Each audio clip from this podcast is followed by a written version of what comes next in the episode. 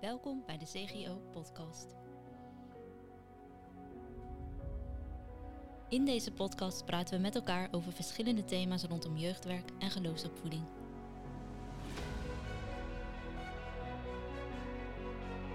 Met elke keer een nieuwe gast, leuke anekdotes en leerzame ideeën. Zo hopen we jou te bemoedigen en te inspireren. Leuk dat je luistert.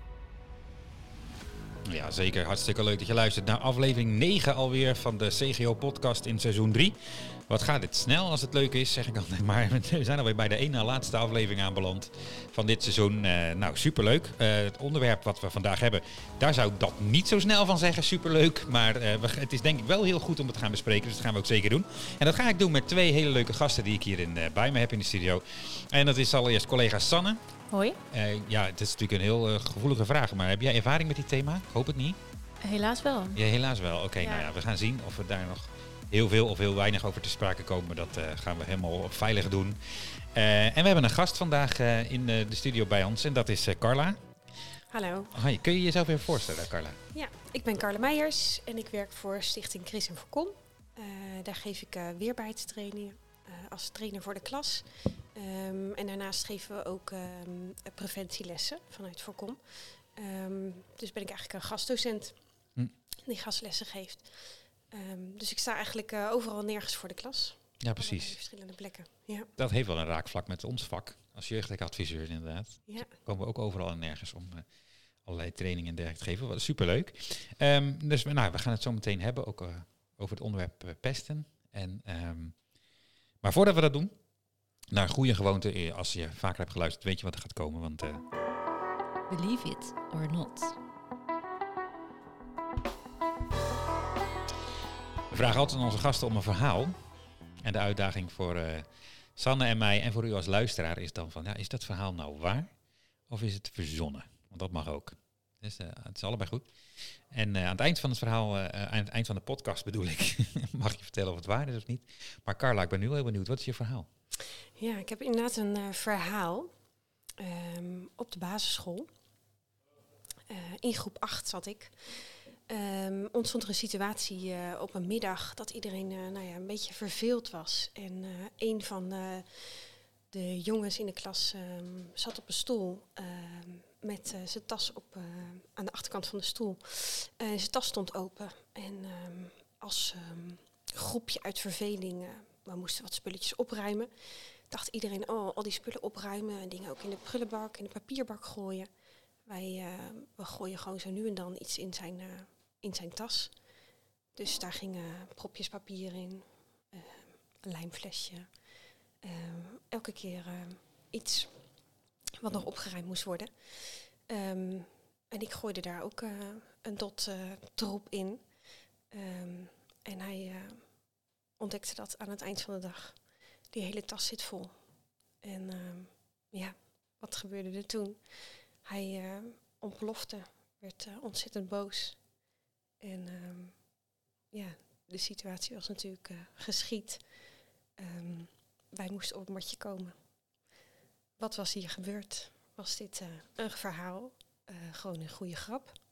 Of misschien een rotgeintje? Of misschien wel een situatie van pesten? Ja, hij voelde zich gepest. En ehm, wij moesten daar natuurlijk iets mee als groep. Dus de leerkracht die kwam in actie en uh, ging een gesprek met ons aan. Dat is eigenlijk het verhaal. Ja. Oké, nou. En ik hoop natuurlijk dat dit niet waar is. Dat jij niet zo iemand bent die spullen in de rugzak van een ander gooit. Maar ja, aan de andere kant, we doen allemaal wel eens wat als we puber zijn. Uh, waarvan we laten zeggen, en dat is misschien toch niet zo handig. Wat denk jij, Sanne? Ik uh, hoop dat hij zich niet gepest heeft gevoeld. Ja. ja, we gaan het aan het eind van de podcast meemaken. Ja. ja. En nu voel je het gelijk al. Dus ik heb dat wel, hè. Van, er hangt iets heel ongemakkelijks om dit onderwerp uh, heen. Ja. Uh, omdat het natuurlijk ook heel gevoelig ligt. Uh, dat zegt misschien ook al iets. Hè. Maar ik had als eerste vraag hebben we opgeschreven, wat maakt dit thema relevant? Nou, dat zit hem hier misschien ook al wel in, of niet? Ja, ja dat gevoel, hè. Dat we toch wel merken, hey, het heeft iets zwaars. Iets, um, gevolgen zijn soms heel groot natuurlijk van, van pesten. Daar horen we in de media zo nu dan ook ontzettend veel over. Dat er echt ook aandacht voor wordt gevraagd. Um, dus ja, het roept een gevoel, een onderbuikgevoel van hé, hey, dit is niet fijn, dit is niet prettig. En ik denk dat veel mensen dat herkennen. Uh, dat zie je natuurlijk ook als uh, je er naar vraagt. Je vroeg het net aan Sanne. Um, maar heel veel mensen kennen zo'n verhaal. of het nou op school was gebeurd, op de basisschool of de middelbare school. Of nou ja, je ziet het natuurlijk ook bij volwassenen zelfs gebeuren. Of het bejaardentehuis. ja. Op allerlei plekken waar groepen samenkomen, zie je dat jongeren of dat ouderen um, ja, mensen buitensluiten, rollelen, negatieve sfeer ontstaat. En dat roept dus zo'n naar gevoel bij ons. Dat hm. wil je het liefste niet. Nee, precies. Maar waarom gebeurt het dan toch? Ja, waarom gebeurt het dan toch? Ja, dat heeft al met een, toch een soort van groepsproces hè, te maken. Ehm, dat jongeren of dat je in een groep merkt, hey, wie is de leider, wie zijn de volgers, wie, uh, wie bepaalt de bepaalde sfeer, wat is de norm, hè? ook van wat mhm. mag er, wat, wat, wat verbindt ons als groep uh, samen. Um, en in dat, dat, dat hele groepsdynamiekproces zie je dus ook dat, dat het soms dus een negatieve kant op gaat. Dat iemand de positie wil krijgen en die ook krijgt en dan ten koste van anderen. Ja. ja. Want wie is dan de eigenaar van het probleem? Zeg maar, dat klinkt heel technisch misschien, maar je hebt natuurlijk een pester en iemand die gepest wordt. Ja, ja je hebt eigenlijk de verschillende rollen hè, die je mhm. dan ziet ontstaan in de pestsituatie. Dus inderdaad een pester uh, en de gepeste, degene die, uh, die gepest wordt. Um, en daar omheen staat natuurlijk de groep en daar zitten ook weer rollen in. Dus je ziet uh, dat er um, eigenlijk een soort van medepesters zijn, mensen die ook wel meepesten of zelfs meelopers. Dus eigenlijk een soort van publiek vormen, um, uitlachen, het aanmoedigen. Uh, ook wel echt bekrachtigers ervan. Um, en je hebt een groep zwijgers eigenlijk, buitenstaanders die, die het liefst weglopen of, of er niks van zeggen. En daarmee eigenlijk ook het goedkeuren, dat ze er niks mee zeggen. En dat is ook eigenlijk ook weer een rol. Nou, en daaromheen stiekem ook nog wel natuurlijk, in welke situatie dan ook, een, een, een uh, volwassenen soms ook wel, een leerkracht of ouders die er omheen staan. Dus ze hebben allemaal een rol eigenlijk in, in het geheel. We zeggen eigenlijk ook altijd over pesten. Het is echt wel een groepsproces. Hè? Kijk, als een pester het publiek niet heeft of de, de, de meelachers op een handje, dan, dan, kan zo'n situatie soms ook helemaal weer wegvallen. Uh, dus, dus iedereen heeft daar zo'n rol in. Hm. Dus niet tussen twee personen. Uh, maar, maar is het ook een groepsprobleem? Ja, de, daarmee eigenlijk ook inderdaad een groepsprobleem. Ja, dat dus in de groep moet er iets gebeuren, in het geheel. Niet één persoon, niet twee personen. Um, uh, waarmee je uiteindelijk nou ja, zo'n situatie soms ook weer uh, uh, oplost of um, ja, voorkomt ja. met elkaar. Ja. Wat, wat kun je als leerkracht of docent doen als je merkt dat er gepest wordt? Ja, ja, dat is een hele belangrijke. En ook wel, ik denk ook altijd een, een hele vraag waar, waar, je, waar je zoekt naar. er is geen rechte lijn met zo moet je het gaan doen. Uh, maar wat heel belangrijk is, is dat natuurlijk een leerkracht heeft een uh, signalerende functie. Dus die kan, die kan het observeren, die kan een groep uh, zien. En die kan daarin ook dingen voorleven. Dus een stukje als leider eigenlijk um, zich opstellen en daarmee de norm bepalen. In het hele vorming van een groep kan een norm neerzetten. Uh, van dit willen, willen we wel. We, we doen niet aan uitlachen. Uh, we doen niet aan rollen of over elkaar praten. Maar ook uh, de... Bepaalde groepsregels afspreken. Ja, bepaalde groepsregels. Gewenst gedrag voorleven ook. Um, en ik denk ook woorden geven soms aan situaties. Um, ik had met een collega over en toen hadden we het ook over hoe vaak er wel niet in na een pauze soms besproken wordt dat een pauze misging. Daar kunnen we heel lang over praten. Uh, terwijl zo'n pauze goed gaat, dan hebben we het er weinig over. En soms is het juist ook belangrijk om juist dat goede dan te bespreken. Wat zag je gebeuren aan sociaal gedrag of aan leuk spel of misschien wel uh, leuk contact, waardoor je uh, ook de nadruk legt op wat gewenst gedrag is eigenlijk en daar juist meer op richt. Hè? Uh, dan leef je het ook voor. Want de complimenten geef je erover. Je geeft waardering voor het feit, hé, hey, jullie deden het superleuk. En oh, je hebt zo goed geluisterd naar elkaar. Of je was een heel leuke uh, situatie waarbij eigenlijk het even misliep. Er was ruzie, maar het werd opgelost met elkaar. hey, ik zag dat je goed luisterde en een beetje onderhandelde en samen zocht naar een oplossing. Uh, als je dat dan bespreekt en daar woorden aan geeft, dan geef je ook een gezicht eigenlijk aan wat je wil, aan de norm. Hey, dus dit is wat we in de groep als norm willen. We willen met elkaar een goede harmonie uh, omgaan. Ja. Dus dat doe je dan eigenlijk preventief? ja, dat is dan eigenlijk preventief, ja. Ja, om een stukje groep, positieve groepsvorming uh, in te zetten. Ja. Waarom is dat belangrijk, Sanne? Positieve groepsvorming? Dat je dat voorleeft, bedoel je? Ja. Ja, nou ja, wat uh, Carla ook zegt over de, de, groep positief benaderen en dat wat goed gaat, dat vergroten, dat heeft heel veel effect op de sfeer. Ik denk als je dat niet doet als docent zijnde, dan laat je die kinderen de sfeer bepalen. En dan kunnen dus die, die leiders, mocht er een, een pestcultuur in de klas ontstaan, of er al zijn, dan uh, kunnen die pesters daar de overhand in pakken. En nou ja, dat, dat wil je natuurlijk niet hebben als docent zijnde. Ja, precies. Dus ook daarin. Maar je hebt ook een voorbeeldfunctie dan, denk ik, of niet? Zeker. Dus, uh, ja. ja. Ja, dan leef je het echt voor. Ja. En wat kun je, uh, want we hebben, we hebben het nu over de docenten en dergelijke, die, om, omdat we ook zeggen, pest is een groepsprobleem. Hmm. Maar je hebt ook ouders, er luisteren ook veel ouders naar deze podcast. Wat als je merkt dat je kind wordt gepest, wat kun je dan doen? Ja. Want is echt een, die zit dan in een heel andere positie. Ja, een hele andere positie. En dus inderdaad de vraag, wordt je kind gepest? Is je kind de pester? Beide is natuurlijk een ontzettend lastige positie. Um, en is ook weer heel erg zoeken voor ouders soms ook wat ze dan uh, kunnen doen. Ik denk dat als allereerst je um, uh, in de situatie van dat je kind gepest wordt, je je kind echt steun mag uitspreken. Hè? En, en, en dat mag ook mag um, uh, benoemen en bespreken. Omdat um, het kind voelt zich vaak zo alleen. Hè? En zo zoeken naar wanneer zeg ik het, schaamt zich ervoor. Uh, ja. Leeft vaak ook wel echt in angst.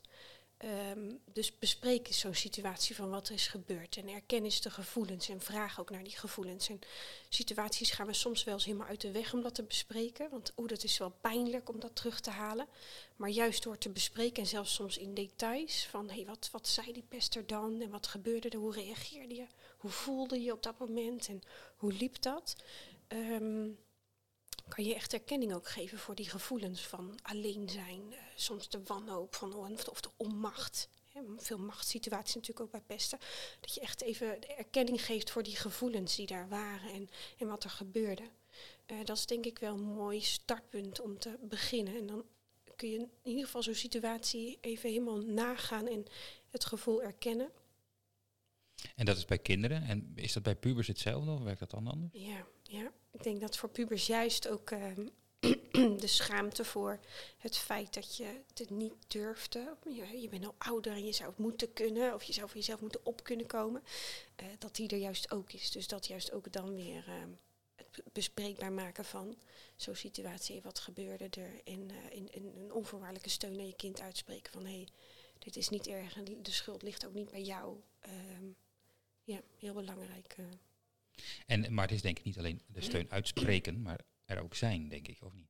Ja, ja. ook een hele belangrijke. Ja. ja er zijn voor je, voor je kind. Um, en ik denk ook wel uh, samen uitspreken dat je dan samen um, naar een oplossing gaat zoeken. Dat het kind ook niet weer, nou ik heb je gehoord en dat is het dan. Maar juist ook samen die weg gaat zoeken naar hey, waar, waar zit nou de oplossing.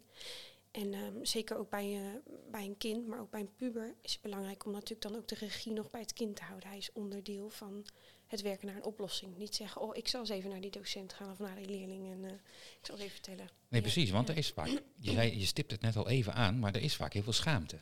Ja. Bij degene, als, bij ja. degene die gepest wordt, hebben we ja. dan over. Hoe... Uh, dat is wat ik wel herken, ja. ja. Ik ben zelf gepest geweest in groep 4 en groep 5. En daar zat voor mij zoveel schaamte omheen dat ik het iets meer dan een jaar heb verzwegen voor mijn ouders. Ik, ik durfde het niet te zeggen, want ik had het idee dat het aan mij lag. En dat, dat ik dus eigenaar was van het probleem. Ja. ja. En wat heeft, wat, mag ik dat vragen? Uh, uh, wat heeft jou uiteindelijk doen besluiten om het toch wel te vertellen? Um, ja, ik denk vooral dat ik me heel eenzaam voelde en dat ik het gewoon niet meer volhield. Uh, dus dat ik op een gegeven moment en kwam er een moment dat ik wel huilend thuis kwam en dat je moeder dan vraagt van hey, hoe was school? Volgens mij was school niet zo leuk als ik, het, uh, als ik jouw gezicht zo bekijk. En dat, dat zijn wel de momenten waarop je het dan niet meer volhoudt. Hm. Maar dat heb ik wel een jaar gedaan. Maar uiteindelijk prikt een, een ouder er dan dus doorheen. Ja. En in jouw geval was in, dat zo? In, in mijn geval was het wel uh, met, met een lange aanloop, maar mijn moeder prikte er uiteindelijk wel doorheen, ja. En had ze niet eerder al signalen dan gezien? Dat ze achteraf misschien benoemde? Nee, dat weet ik niet. Heb ik er eigenlijk nog nooit bewust gevraagd of ze, of ze daar signalen in had gezien? Nee, dat zou ik niet weten. Maar ik kan me niet voorstellen dat als zij die signalen wel gezien had, dat ze daar niks mee gedaan had. Dus ja, eh, nee, nee, dan was dat ja. het eerste punt waar ze mee begon. Ja. Want ik kan me voorstellen dat je je als ouder ook onmachtig kan voelen. Je ziet, Ja. je ziet je kind heel veel pijn hebben, verdriet, Ja. en je kunt eigenlijk niet zoveel. ja, nee, dat is een hele, hele zoekende situatie, hè? zoekende eh, positie waarin je echt Ja. denkt van, hé, hoe kan ik nou het beste handelen?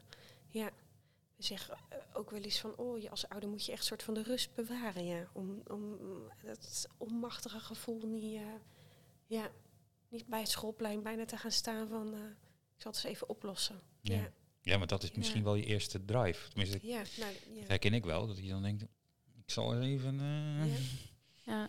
ik wil even de docenten op even vertellen dat uh, harde hand moet worden opgetreden. Ja. Ja. Ja. En dat is hem juist niet. Nou, we gaan er zo nog even over doorpraten. Maar eh, het is alweer, eh, we zijn alweer halverwege. Het gaat snel, dus is het alweer tijd naar goede gewoonte voor onze rubriek. De halverwege input. Ik ben Jonathan, ik ben leerkracht van groep 4 en eh, waar ik in het contact met ouders het meest tegenaan loop, als een kind gepest wordt of als er problemen zijn in de klas, is dat ouders verwachten dat ik alles in één keer oplos. Ouders hebben de verwachting dat als ze even bellen, eh, dat alles in de klas eh, zo maakbaar is dat ik daar dan gewoon even aan meedoe. En dat kan natuurlijk niet. En het effect van passend onderwijs is dat je af en toe naast een kind zult moeten zitten, eh, ja, waarmee je wat minder goed kan, of die irritant gedrag vertoont, of je stoort tijdens het werken. En dat hebben we als samenleving nou zo georganiseerd. Dus dan moeten ouders ook, dat moet, die moeten dat ook slikken. Het is niet meer zo dat een leerling uh, met een klein beetje indicatie graag naar speciaal onderwijs gaat. Sterker nog, er zijn zelfs kinderen op de reguliere basisschool met syndroom van Down. En eh, de leerkracht moet daar een weg in vinden. En ouders kunnen daarbij niet verwachten eh, dat de wereld zo maakbaar is dat ze daar in één keer aan meedoen. Ja, hier wordt ook even wat neergezegd. Ik proef wel enige frustratie bij deze docent. Of zie ik dat, hoor ik dat verkeerd? Je zit heel erg te knikken, Sanne? Ja, nou ja, dat is wel een probleem waar hij regelmatig tegenaan loopt, ja. Hm. Dus dat klopt, ja. ja. Hoe, hoe, hoe, hoe kan je daar dan mee omgaan? Hebben jullie ervaring mee?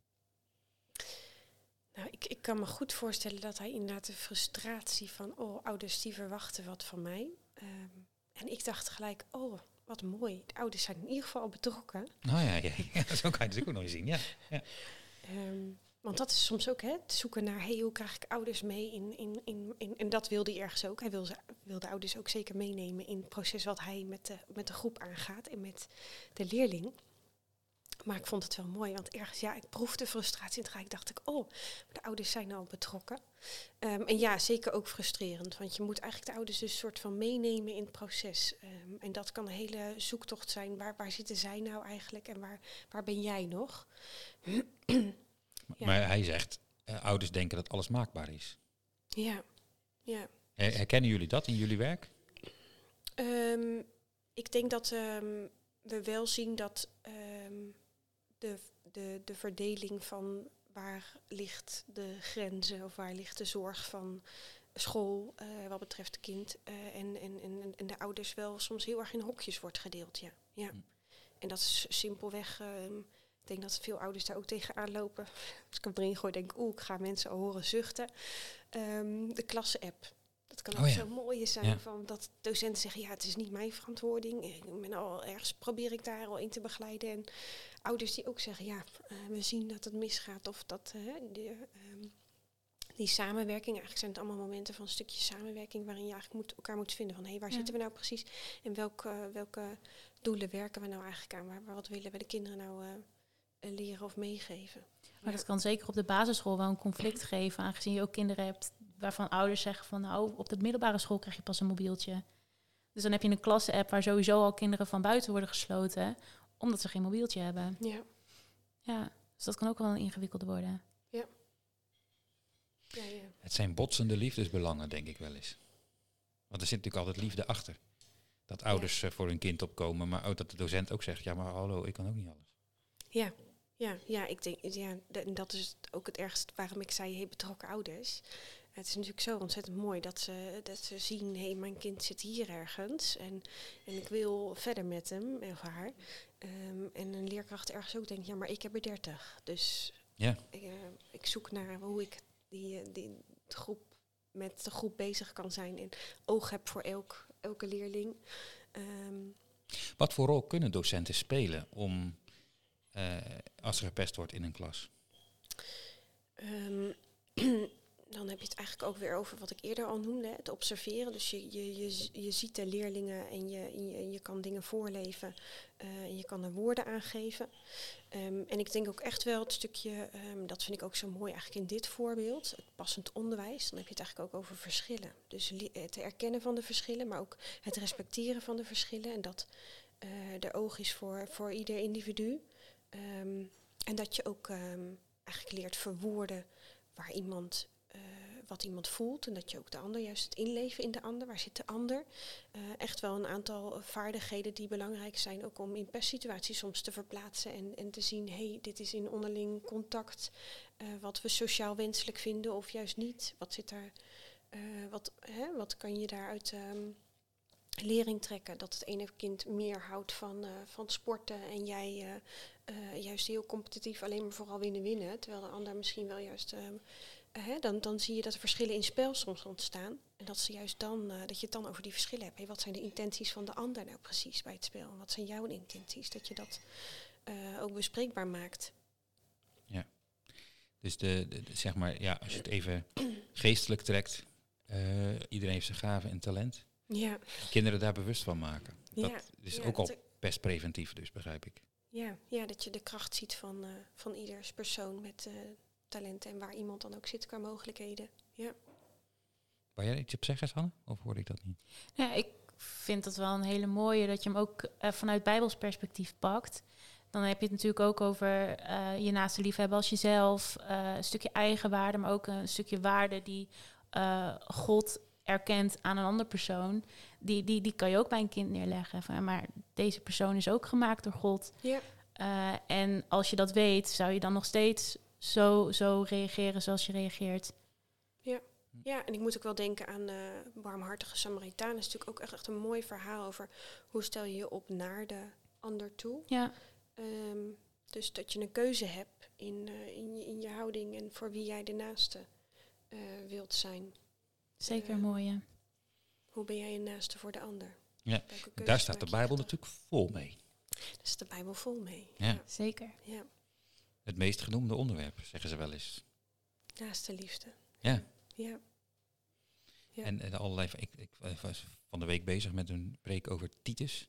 Daar hebben we het, het Bijbelboek hebben we het bijna nooit over. Maar ook daar staat het ook weer gewoon in. En dan Paulus aan het eind nog even. Titus is natuurlijk een persoon, dus hij schrijft een brief aan een persoon. Aan het eind, ja, dan komt die en die en zorg dat er niks tekort komt en, hè, en zorg er goed voor die persoon en geef hem ook nog voldoende mee voor als hij weer op reis gaat. Want zo heeft je geloof nut. Staat daar achteraan zo heel fijntjes, weet je wel. Ja, daar moest ik even aan denken toen je dit vertelde inderdaad. Ja. Van dat, de, dat, daaruit blijkt ook geloof, zeg maar, dat we ja. er zijn voor elkaar. Ja. Maar is het dan zo dat je... Uh, uh, want pesten heeft natuurlijk ook wel, denk ik, iets te maken met dat kinderen nog in ontwikkeling zijn. En nog niet, dat we ze nog moeten leren om bepaalde, bijvoorbeeld wat de consequenties van je gedrag is. Ik hoor ook wel eens dat heel veel pesters helemaal niet, vaak niet doorhebben wat ze eigenlijk aanrichten. Klopt dat? Ja, ja ik denk dat je ook niet van kinderen, als je kijkt naar de ontwikkelingstaken, dat je niet helemaal van een kind kan verwachten ook dat het een, zomaar een, hele positieve groep vormt. Dat ligt echt ook aan de kinderen. Dus ergens is die, die leiderrol, als je kijkt naar de hele fases, dan, dan mag een volwassene eigenlijk ook die leiderrol in eerste instantie aannemen en dan ook de norm neerzetten van hey, hoe gaan we met elkaar om. Hm. Um, dus ja, ergens is, is de volwassene nodig om aan te dragen hoe je dan voor elkaar zorg draagt en hoe je um, nou ja, die naaste bent. Voor de ander. Ja. Want uiteindelijk is, gaat het erom dat we elkaar in waarde laten. Hoe kun je dat kinderen leren? Ja, hoe kan je kinderen leren? Um, ik denk ten eerste dat je, um, als je kijkt naar een kind, dat het zichzelf al van waarde uh, vindt en, en, voelt. En dan is het eigenlijk de vraag, hoe voelt een kind zich van waarde? Dat is per kind verschillend. Dus aan ouders opvoeden is het eigenlijk ken je kind. Je weet waar je kind zich gewaardeerd door voelt. De een is heel uh, bewegelijk en houdt van uh, lekker uh, sporten en voelt zich daardoor gezien en gewaardeerd. En de ander vindt het juist heel fijn als je een keer een goede knuffel geeft en een arm om je heen. En voelt zich daardoor van waarde, waardevol. En een ander kind zegt weer nee, ik zou het liefst um, tijd met mijn ouders doorbrengen. En even bewust, uh, zonder mijn broers en zussen, even een spelletje doen met mijn moeder of zo. Uh, dan heb je echt momenten waarin een kind ziet, hé, hey, ik word gezien en, en gewaardeerd om wie ik ben.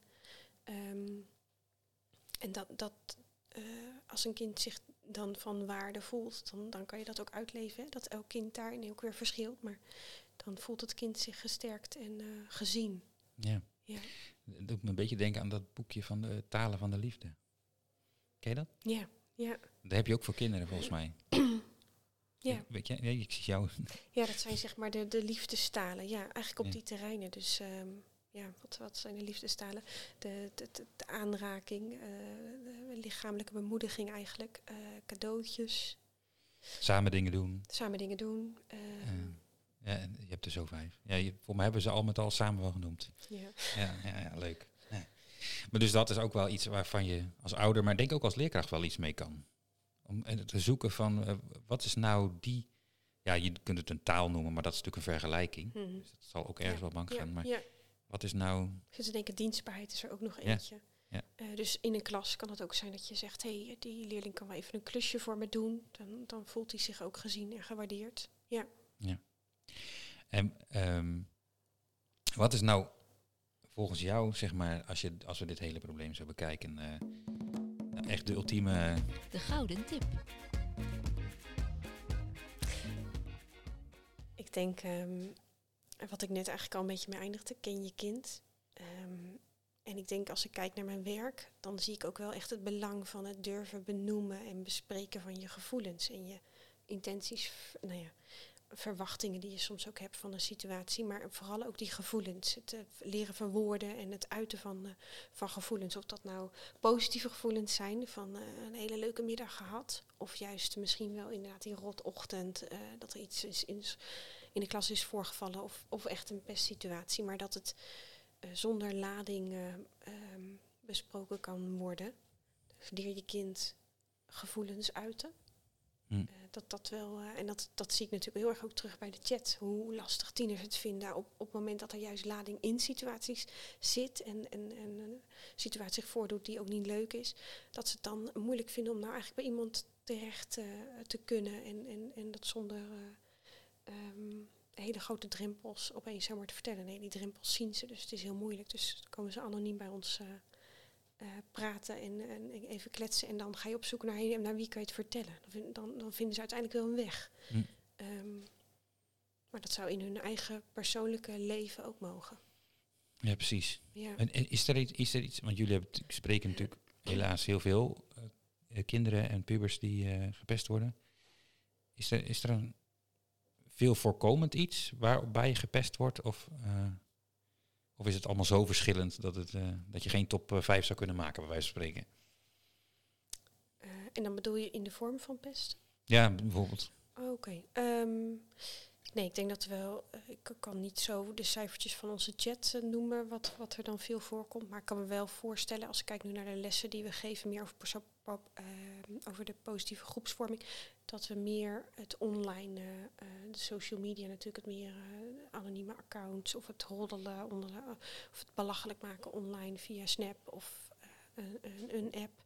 Um, dat je dat wel ook nog veel terug hoort. Ja. Lekker Helaas. makkelijk op afstand, zeg maar. Ja, ja. Hm. ja.